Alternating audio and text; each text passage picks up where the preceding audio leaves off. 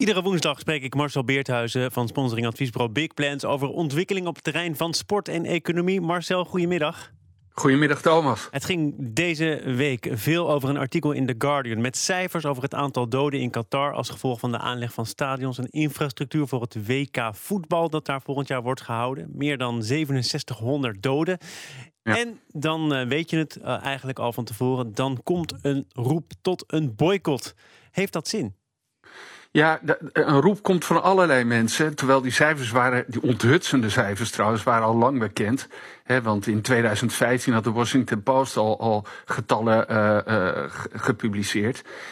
Um, ja, of een boycott zin heeft, ik, ik denk het niet. Er zijn er ook de mensen die daar verstand van hebben, neem nou Amnesty International en Human Rights Watch, die dat sterk in de, in de gaten houden. En ook vooraanstaande wetenschappers die zeggen, ja, een boycott heeft geen zin, want daardoor verandert er niets. Je moet gewoon met partijen in overleg gaan. Je moet met ze gaan praten. Dat moet je niet doen van, met, met, vanuit jouw waarden, maar je moet echt proberen het gesprek aan te gaan. En dat blijkt ook wel, want in de afgelopen jaren zijn er ook in Qatar wel zaken veranderd vanwege het feit dat er over gesproken is. Hè? Dus de arbeidsomstandigheden zijn verbeterd. Die zijn nog steeds niet goed, maar die zijn wel verbeterd.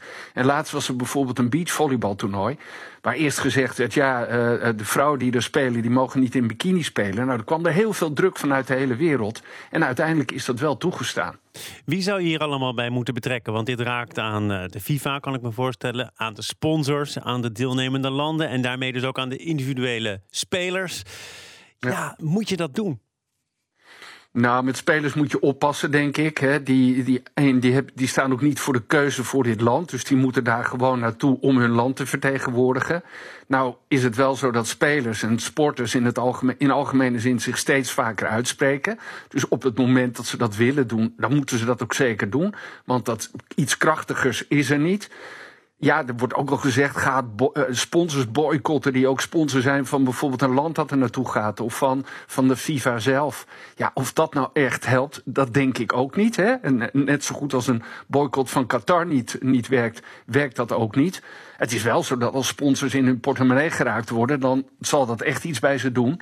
Uh, sponsors willen zich niet mengen in dit soort discussies. Achter de schermen gebeuren er van allerlei dingen. En je kan hun natuurlijk wel vragen, en daar zijn ze ook zelf mee bezig, om aandacht te, te schenken aan social issues. Ja. En, en ook initiatief op dat vlak te nemen. De KNVB uh, vindt overigens dat je dus daar ook al naar moet kijken als je. Uh het toernooi toewijst aan een land. En er moet er wel bij gezegd worden dat volgens mij, maar misschien zit ik ernaast, dat, de, dat Nederland en België ook in de race waren voor dit toernooi. Hè? Nee, die waren in de race voor 2018. Dat is naar Rusland gegaan. En, en, hier was Engeland in de race. En dat is dan naar Qatar gegaan. Uh, ik vind wel dat de KNVB uh, actief is. Uh, er zijn wel meer sportbonden of voetbalbonden in Nederland. Denemarken en Zweden zijn zelfs al naar Qatar toegegaan. Die, die hebben ook met arbeiders gesproken. Maar als je kijkt naar de website van de KNVB, nemen ze echt duidelijk stelling. Ja, je kan heel lacherig doen over het spelen met een regenboog uh, aanvoerdersband. Hè. Maar als iemand als Virgil van Dijk die zou dragen, wat de KNVB gezegd heeft, uh, heeft, dan is dat echt wel een statement. En ook met hun World Coaches programma zijn ze ook bezig om juist vrouwenvoetbal in Qatar te promoten. Dus de KNVB zit niet stil. Dus wel, we moeten ons nog kwalificeren hè, om daar überhaupt te kunnen spelen. Maar de KNVB neemt wel actie. Dat vind ik wel heel goed. Op hun website staat het heel duidelijk omschreven. Maakt het ook wel uh, de zaak iets ingewikkelder omdat wij een bondscoach hebben die daar gevoetbald heeft?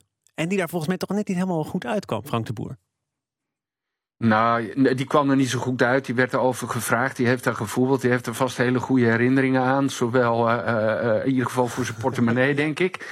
Uh, Nee, ja, dat zou niets uit moeten maken. En ik denk ook dat hij nooit uh, zal accepteren wat er allemaal gebeurt. Dus ook hij is iemand die zich uit zou kunnen spreken. En, en je moet proberen te veranderen vanuit, vanuit dialoog, denk ik. En daar zou je zeker aan mee moeten doen. Marcel Beerthuizen, dankjewel voor deze week. Tot de volgende.